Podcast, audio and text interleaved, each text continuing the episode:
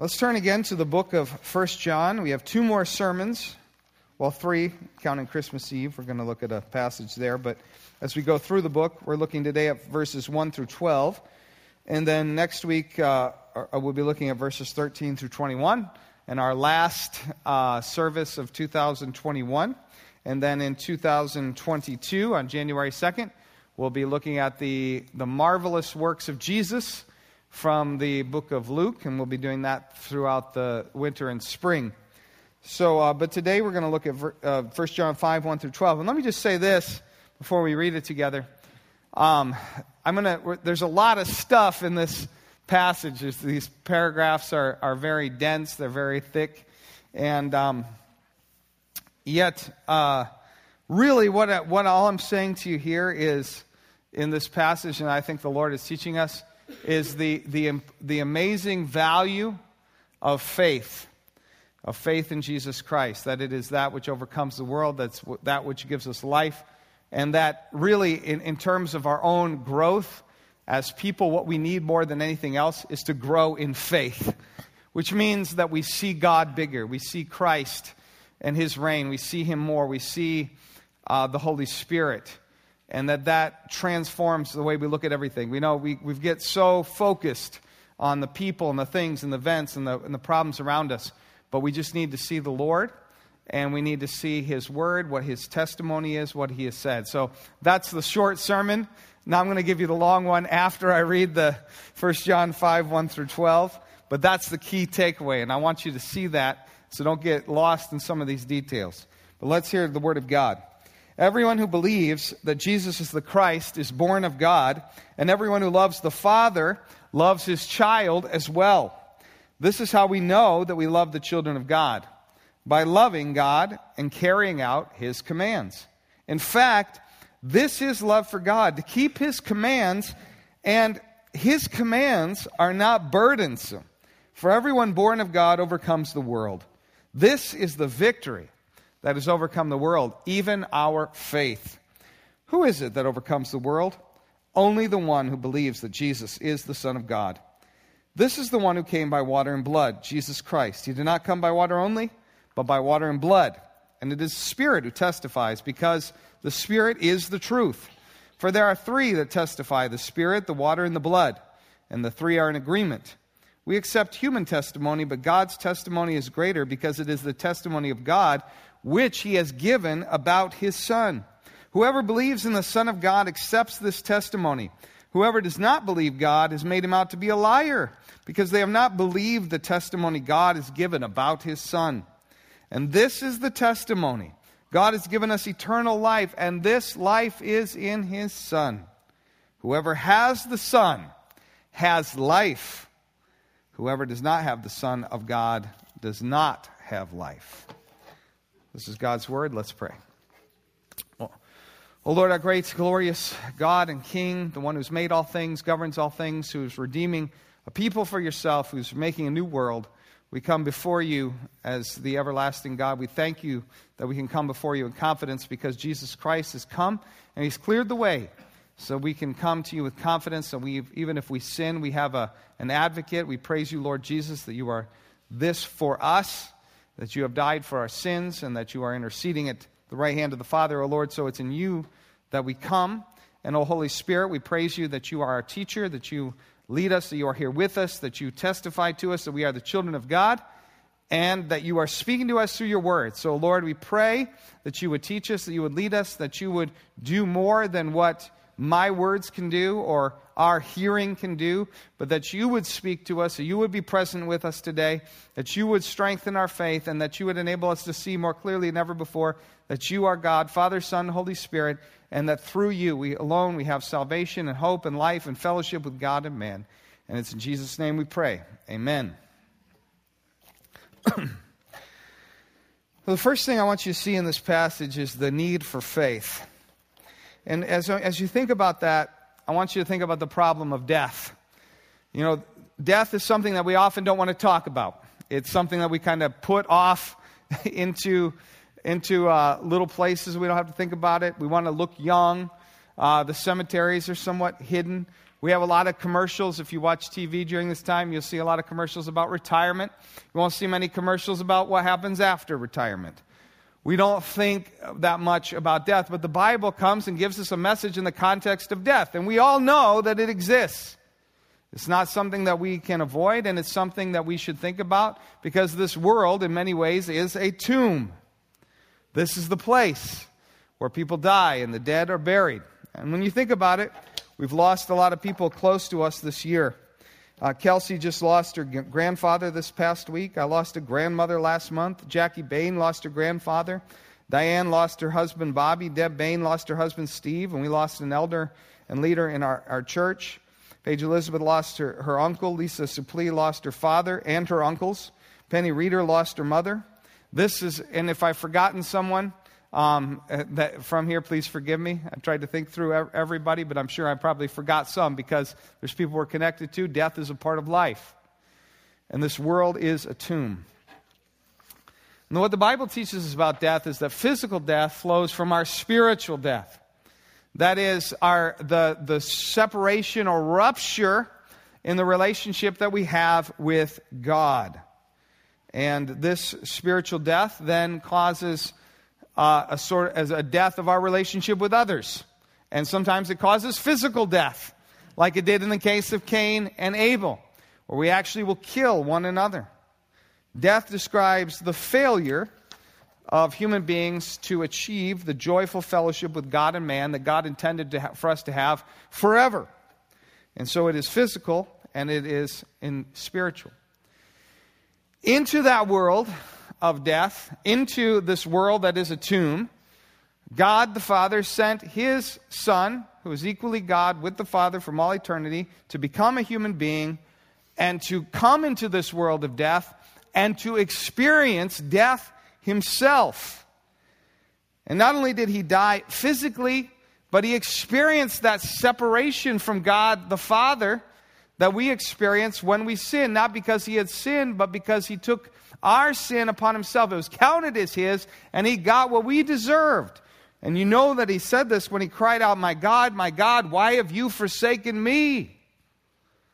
That is the spiritual death that we're talking about.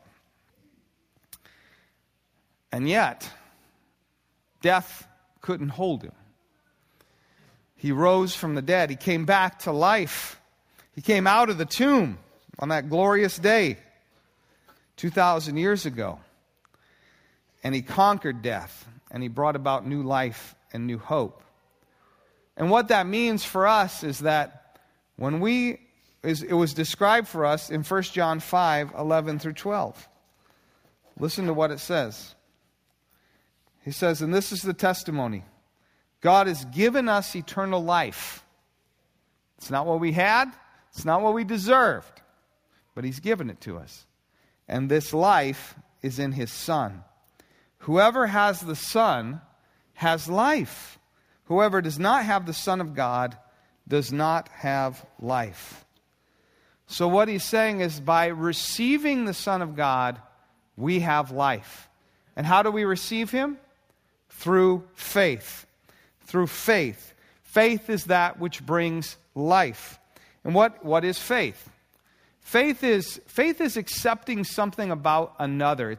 It's like trust. Trust is not something we do for someone else, it's confidence we have that someone else will do something for us. And sometimes it refers to things people say, putting confidence in their words. So, for example, in 1 John 5, verse 10, it says, Whoever believes in the Son of God accepts this testimony. So, to accept that testimony is to put faith in what God has said. That is the mess that is what faith is. So when we believe in Jesus, we say yes to what God says about him and we accept that that is true such that we need that savior who's come into the world and become a human being for us. We are saying that Jesus can do for us that which we cannot do for ourselves. That is the power of faith. We are under the sentence of death, but if we believe in Jesus, then we no longer under that sentence. We no longer have that condemnation. Instead, we have eternal life. That is the glorious work of faith. But remember, it's not because faith is so great, it's the Christ in the faith that makes it so powerful, not faith itself as a virtue. It is the Christ in the faith that saves, but faith is necessary. Now, someone might ask if we have this life and this glorious explanation of life, eternal life, then why do we have to die? Well, I think God might have done things differently, but for the Christian, we should think of physical death uh, in terms of a, a liberation. You see that when God, when someone receives Christ, they are freed from the dominion of sin. They're freed from the power of the devil. But when they die, they are freed from the presence of sin. When they believe in Jesus, they're freed from the dominion. When they die physically, they're, they're freed from the presence of sin. But that's not the end. What is also going to happen is one day Jesus is going to come back, just as he came the first time after all those promises. So he will come again after, after a certain amount of time when he, when he, then the time determined by the Father. And when he does, our body will get our bodies back. There'll be, there's a separation from the soul and the body when we die, but we'll get our bodies back. And listen to this, this is what John says. We know that when Christ appears, we shall be like him, for we shall see him as he is.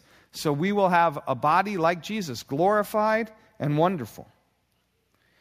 Now, why do people not believe then in Jesus if they have all this life? Well, one of the challenges that we face is in ourselves. It's also the devil, but it's also the world. And John speaks of that here. Because the world tells us something very different than what this message tells us. The world tells us to put ourselves at the center. The world tells us to focus on the things that you can get, to, the, the things that you need for, for your body, for shelter, for, for food, for clothing, and so on. The, the world will tell you to focus on all the things that you can do in this life. And we're, we're going to be presented to that. You know, I don't, I don't think it's bad to give gifts at Christmas. Um, I, I gave a gift at Christmas time once. It was a really good experience. No, I'm just kidding. I, I give them every year. So, no, um, but it's not a bad thing. It's a, it's a good thing, and we can interpret in a good way as, you know, God gives gifts to us, we give gifts to others, and so on. But on the, on the other hand, there's also this side of this that's kind of like, it's like, just think about all the things that you, you want to have, right? And even like Thanksgiving, it's about to be thankful what we have, and then like by midday in Thanksgiving, we start talking about, well, what are all the things we want for Christmas? Which is kind of exactly the opposite of what we're supposed to be doing at Thanksgiving. But whatever. So, but the point, point is that that's where the, what we have in the world. And in this country, we have an abundance where we can, we have extra money, we can do all kinds of things. And that's what the world tells us to focus on. That's the power of the world. It's telling us don't think about God, not maybe explicitly, but implicitly, telling us to focus on this life, on the things that we're doing, and so on. It's what John calls the, the lust of the eyes, the lust of the flesh, and the pride of life. And see 1 John 2 15 through 17 on that. So, how do we overcome this power? How do we step out of that which would tell us to focus only on this world? It's our faith. Listen to what it says 1 John 5 4b through 5. This is the victory that has overcome the world, even our faith. Who is it that overcomes the world? Only the one who believes that Jesus is the Son of God. So, when we see all the things we're concerned about in the world, how do we step out of that? How do we get victory over it? We see God and we trust in Him and we make Him recognize Him as the one in whom we have life. How do we overcome the world? Through faith. The world's attacking us. If we feel the weight of it, then what we need is more faith. Faith sets things back right. It says that our life is found not in the things that are created first and foremost, though they're good, but in the Creator, in our Father in heaven. It says that in Him we have life. It says in Him we have hope. It's, he is the one we love above everything. Faith leads us to love, as we'll see. And it puts value back where it's supposed to be. And in that way, faith overcomes the world and restores us to that joyful fellowship with God and man that God wants us to have. And that's what we're going to see in our next point, which is the life of faith. So we're going back to the beginning of this passage. And what it tells us is that everyone who believes that Jesus is the Christ is born of God. And so the first thing I want you to see about the life of faith is that the life of faith is a supernatural life. It's not one that we procured for ourselves. We are born of God. In, in the Old Testament, there is the story of Abraham, Sarah, and Isaac. Abraham and Sarah were, had passed the years that would enable them to have a child. But God did something that made everybody laugh. The old woman had a child, because Isaac means laughter, by the way. And so he was born supernaturally. But what I want you to see is anyone who believes in Jesus is an Isaac. They are born of God. It is a supernatural birth. Those who are dead in their sins have come back to life. So, what happens when God gives them life? Then they start to believe in Jesus. They can hear the word, but it's like speaking to dry bones unless God says, live. And then the dry bones come back to life and they start to follow the command of their master. They believe in his commands. That's what it says. The one who is born of God believes in Jesus. So it's a supernatural life. But what happens when they believe in Jesus? Then they start to love God and the children of God. Listen to what it says. The second part of verse 1 it says, Everyone who loves the Father loves his child as well. And this is how we know we love the children of God by loving God and carrying out his commands. So he says that the result of believing in Jesus is love. And, and so think about this. If you say that I have no life, I have no hope, and I put my trust completely in the Father, through the Son, and through the Spirit to give me life that I wouldn't have otherwise, and that they want to give me, how could you not love such a person?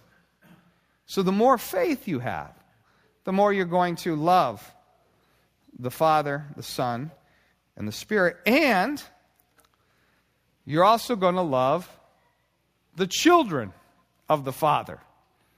Those who are born of God will love all those who are born of God. That's what he's saying. Love his children as well. And we can see this in our, in our normal life, right? Oftentimes, when you build a friendship with someone, you're, you're, you're going to feel con- a connection with their children, right? And you're going to want to know about them because it's kind of an extension of them. They share the image. And it's, it's sometimes amazing if you haven't, you've talked to someone, you see their kids, and then it's like, oh, it's like a, a, a little version of, of my friend here. And that's kind of what it is when we believe in Jesus and, we be, and are made children of God. And so, now, what John normally says is that if we love God, then we will love his children as well. And he, he says this here, and he makes that point throughout, throughout this letter. But it's interesting, he also says the reverse. If you look at what he says in 5 2, he says, Normally, let me just say this again in a slightly different way. Normally, he says, How do we know that we love God? By, by loving his people, you know? But here he says, How do we know we love people? How do we know we really love people? By loving God. And so his point is that, that there, there's a communion that involves heaven and earth of, of the Father, Son, Holy Spirit, and his children. And so if we love either one, we can't, we can't, because we can't love one without the other, that we can see our love for the children of God and we can see our love for the Father and we can infer the one from the other. So that if we love truly love God, we're going to love his people, and we truly love his people, then we know we love then we know love we love God. And if either one is lacking, then both are lacking. It's a package deal. And so that we need to understand. The vertical and horizontal are connected in such a way that you can infer the one from the other. Now, he goes on to say something else that happens in this new life of faith. What happens when we love God? We'll look at verse 3. In fact, this is love for God to keep his commands. To keep his commands, to do what he says. Now, sometimes you'll read the Bible, and the Bible speaks of the law in a somewhat negative way. And it's very important to see that when the Bible speaks of the law in a negative way, it's not because the law is bad. It's because we are bad. Because the law can't give us life, because we can't keep it, because we're sinful, because it doesn't give us hope for justification, because the law says if you're going to be justified before God, you have to do what it says, and that's how you have life. But we haven't done that, so we have no hope in the law to gain life and justification. However, once we have that life and, and justification through Jesus Christ, then we have a whole different relationship to the law. At that point, then the, what the law tells us, that's what we want to do. Because we love God. If God says we, we, love, we love God, then we should do what He says. And we will do what He says. If we trust God, then we'll obey Him. You know, the problem we have with, we, we have a problem, first of all, that we have an excessive we do have an excessive sense of our own desires and our own things that we want to do, which leads us often to be rebellious. So, even things where people command us legitimately, that we have a sense that we want to say no to that. So, as soon as someone says no, then we're like, I want to do that, show that I can do it.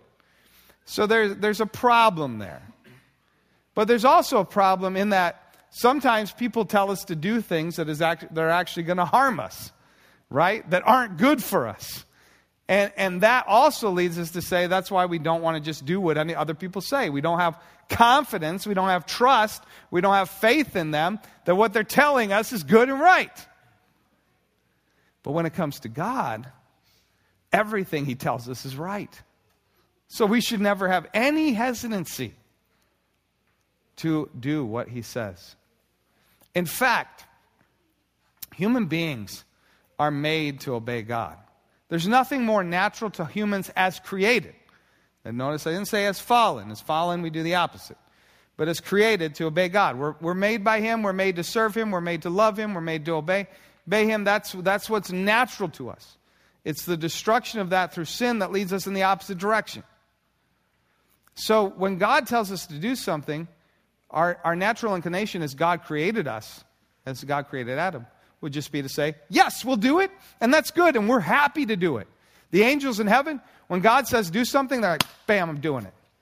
No problem. They don't, they don't hesitate, they don't wonder about it, they don't think about it, they don't have to struggle with it. It's instantaneous. And they love it. they love it. They, there's nothing they want more than to, for God to tell them to do something, and they do it. And that's how it should be with us. And that's what God is actually doing in us. He's changing us. That's the life of faith. It restores that proper relationship between God and man. And in that way, we see that God's commands are not burdensome. They may feel burdensome at times, but that's the weight and heaviness of sin leading us in the wrong direction. The more we are like the angels of heaven, doing God's will on earth as it is in heaven, the more we'll have joy in doing God's commandments and we'll say, This is good. Lord, command what you will. But then in this life, we also have to say, give what you command, because we need his help. We need his aid. So, how do we get the strength to obey? Through faith. It's a greater sight of God and faith in him that leads us to love him and wants to do what he says. So, let's talk about how we do that. So, if we're going to become more the people we're meant to be that are believing in God, that are, that are loving our brothers and sisters, that are loving him and walking in the ways of his commands, then we need greater faith. And that's what John talks about here. And he, he wants to teach us how we can strengthen our faith so we can become more of those the people that he wants us to be and enjoy that joyful fellowship, that fellowship of peace between God and man that he wants to have for us and that he created us to experience. So let me just say, in short, we increase our faith by thinking more about the things of God and saying yes to them more vehemently. So we think about what God says and we say yes, yes, yes. That's how we increase our faith. And we don't do it just once, we do it every day, many times a day, over and over again. And that's how our faith is strengthened.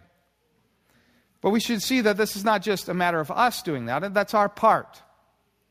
But it is the work of the triune God to increase faith in us. And here you'll see in verses 6 through 10 that John speaks of the Father, he speaks of the Son, and he speaks of the Holy Spirit. So he speaks here of the testimony of the Father. 1 John 5 9 through 10. He says, We accept human testimony, but God's testimony is greater because it is the testimony of God which he has given about his Son. Whoever believes in the Son of God accepts this testimony. now, The Father has given us many testimonies about the Son, but we can also think of the time at Jesus' baptism and the time at his transfiguration when he was made to shine like the sun, that the Father came and he spoke. He said, This is my Son, in whom I am well pleased. Listen to him. And in that way, that's what they, he was teaching them. Say yes to my son. Say yes to what he says. Hear what he says. And that's the testimony of the Father. And in that way, we say yes to the testimony of the Father. He speaks here of the testimony of the Son. That's a little bit, the, the way he describes it is kind of interesting. He says, This is verse 6. This is the one who came by water and blood, Jesus Christ. He did not come by water only, but by water and blood. And people might be reading that and say, What in the world is he talking about? Well, and, and I will tell you, reading various commentaries on this, a lot of people said, We're not sure what this is, exactly what this is saying. But the thing that makes most sense to me is that it refers to primarily pointing to Jesus' testimony at the beginning of his life and, or in the uh, beginning of his ministry and at the end of his ministry. In the beginning of his ministry, he went and he was baptized by John the Baptist. And there he, he showed his solidarity with his people. And there he, he gave, the testimony was given that he is the Son of God. There was the presence of the Father, Son, Holy Spirit. And he showed that this is the beginning of his ministry by the giving of the Spirit. And then the blood, of course, most likely refers to his blood shed on the cross. That through this blood we have a testimony that our sins are forgiven. That what was due to us was put upon him. And as John says it now, the blood of Christ cleanses us from all sin. And so, in that way, he testifies to the water and the blood. But then John also speaks of the testimony of the Spirit, who he says is the truth. In 1 John 5, verses 7, uh, 6, 6 through 8. And he says, It is the Spirit who testifies, because the Spirit is the truth. For there are three that testify the Spirit, the water, and the blood. And the three are in agreement. And so, now here again, we have kind of, well, what does he mean, the Spirit, the water, and the blood? Well, it seems to me to make most sense to me to refer the water to our baptism and then the blood to, to a reference to the sacrament of the Lord's Supper because these testimonies are given as a way to strengthen our faith. It's uh, baptism and the Lord's Supper are not primarily about our testimony to our, of our faith in God.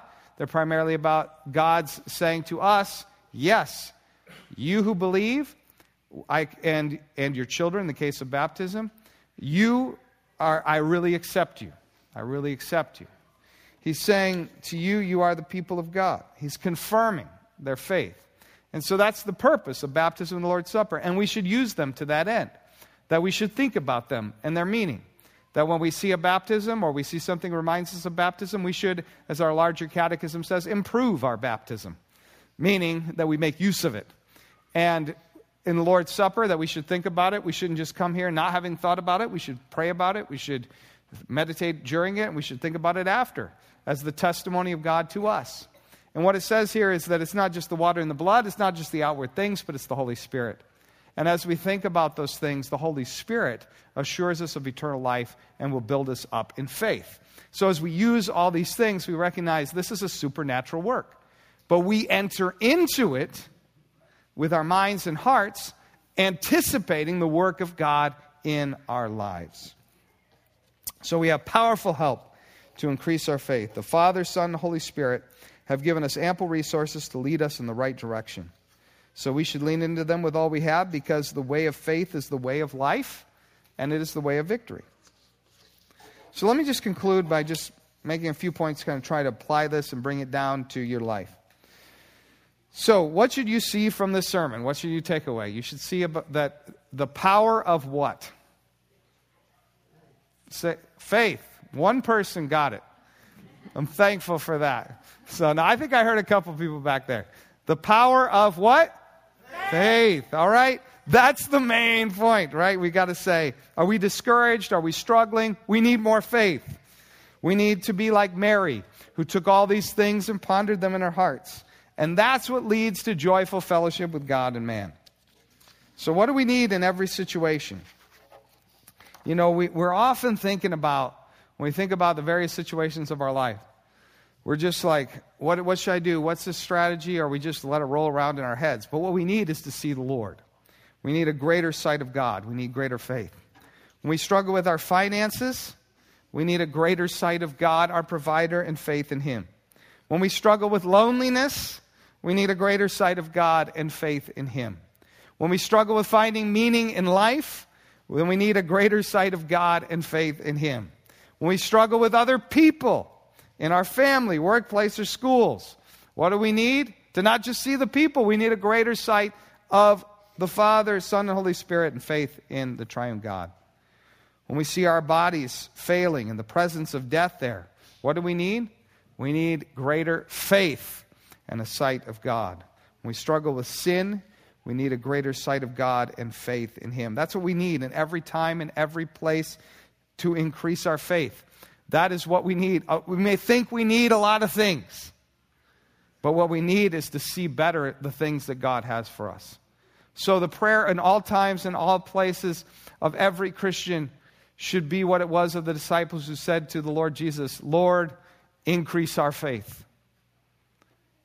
Lord, increase our faith.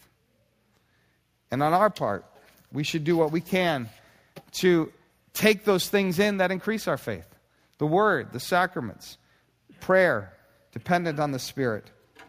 And the result, as we see that faith grow in us, will be that we will see this new life coming to fruition in us. We will see victory over the world.